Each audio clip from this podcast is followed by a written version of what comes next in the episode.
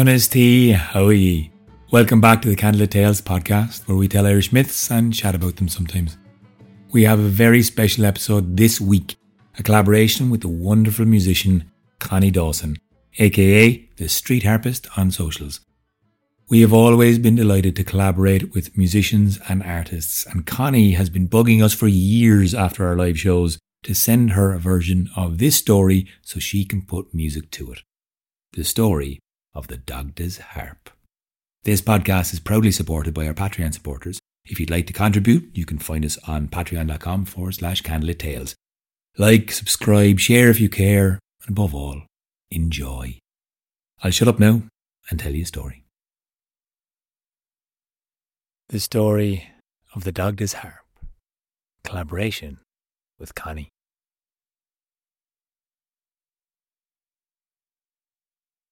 The Dagda was known as the good god, the great and brilliant, the wise and mirth filled Dagda. Not always good in everything he did, but often known as being good at everything he did. And he was very, very good playing music. With his harp, the four angled Uathna, he played the seasons into changing. He knew the song of summer, that played slowly into autumn, the darkening song of winter, and the life that would be brought back into the song of spring. With this music, he brought in the seasons and the changing of the tides, and we always listen out for the music of the Dagda's harp on the winds.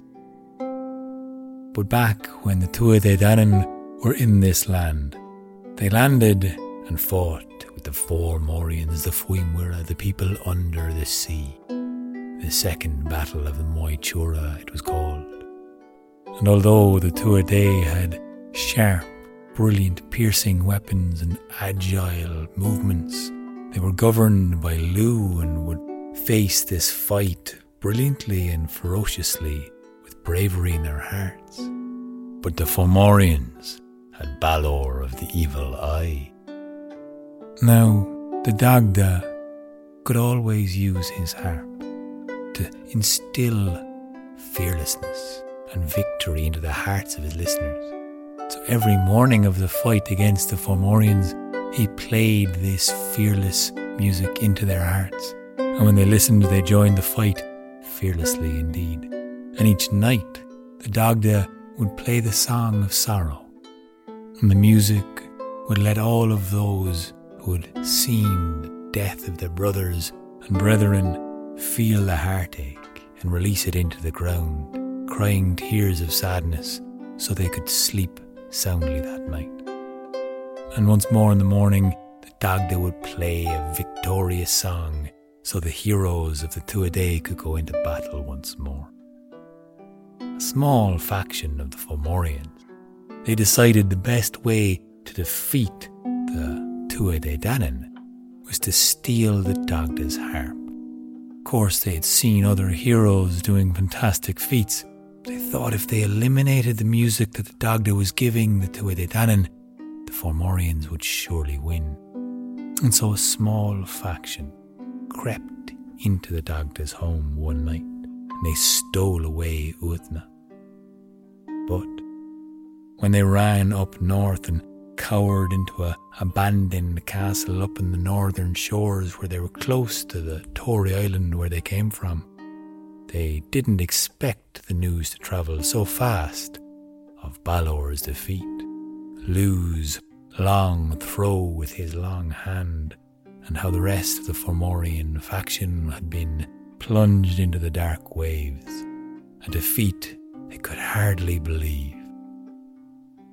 When the Dagda came back and he saw his harp was missing, he had no celebratory music to play. And although many of the heroes had been killed, he could not sing or play the music of sadness on the harp that had been stolen. So he turned to Lugh and the healer of the Tuatha, Dian Cecht, and asked them what they should do. Dian Cecht, the physician and a very studious man, observed the tracks in the ground and said the thieves had gone to the north, and that's where they should go to. So Lugh, the Dagda, and Dian Cecht, they made their way, following the tracks in the ground. And they noticed the heavier set tracks, surely those that had been made by those who were carrying Uthna, the magical harp of the Dagda. When they came to the abandoned castle that the tracks led themselves into, they spied through a crack in the door a host of the Fomorian army, not defeated, the ones that had ran away. And then the Dagda saw Uthna on the far wall, there, just past all of the Fomorians who lay fast asleep on the floor of the banquet hall inside the castle wall. Now, Dian Cecht studied a small set of steps. He thought that perhaps if they managed to tiptoe their way all the way around the sleeping, fearsome, deadly Fomorians, they could simply pick up Uthna and carry it back. He fancied his chances at that, at least. Lugh decided that was a poor idea. A simple knock of one of their weapons on the floor would wake them all. Any misstep, any misguided attempt would surely end in their destruction. And since they were so outnumbered, what they should do was climb up into the rafters above the hall and climb along it until they got to the wall itself, pick up and carry it back the way he had come, and he fancied his chances of doing this as well. And Lugh began to argue then as which approach was the better approach, and the Dagda stopped listening. He only had his eyes for Uthna on the wall.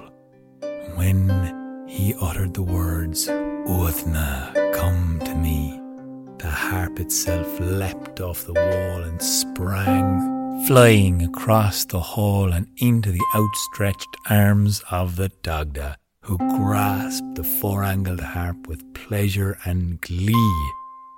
However, when he had shouted, Uthna, come to me, the whole host of the Fomorians had awoken, dark eyes glaring, dark hands stretching now for their darkened weapons and spears to throw at Lugh, Dian Cecht, and the Dagda. And as they clambered to their feet, Lugh and Dian Cecht asked the Dagda to play something on the harp that would help them.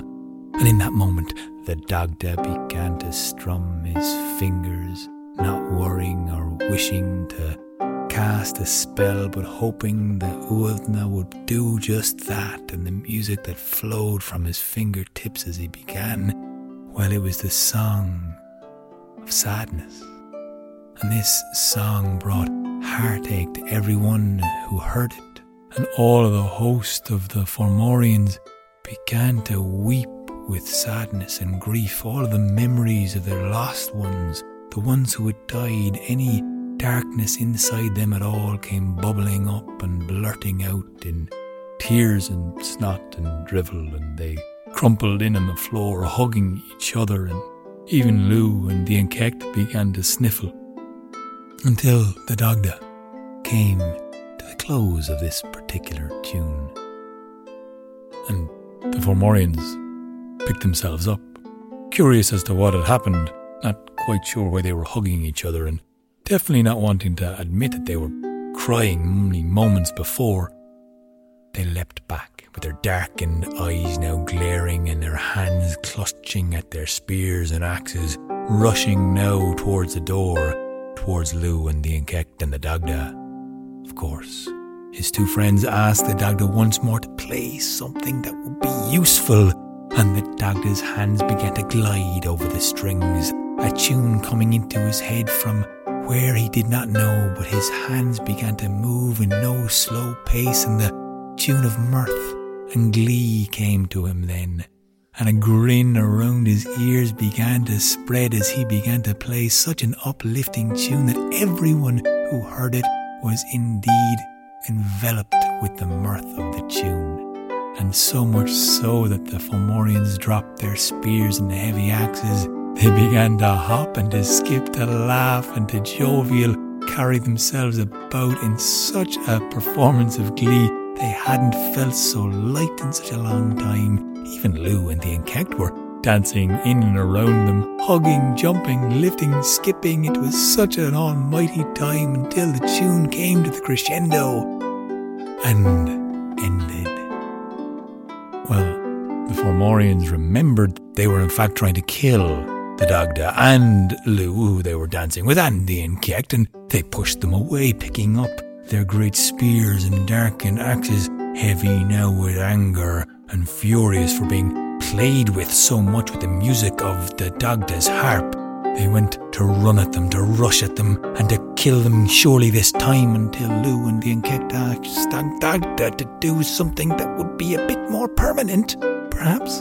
And so, the Dagda's hands began to glide up and down the strings of Uathna, and as the song now took its place into the ears of its listeners, fine tune that made their eyes heavy, their hands grip not so tightly around their spears and axes, they falling to the ground and their muscles feeling so heavy, the strain of sleep seeming to seduce them all, this tune lulling them into comfort warmness, contentedness, and collapse.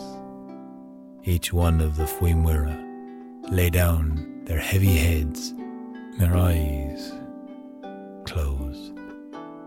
Snoring was all they heard.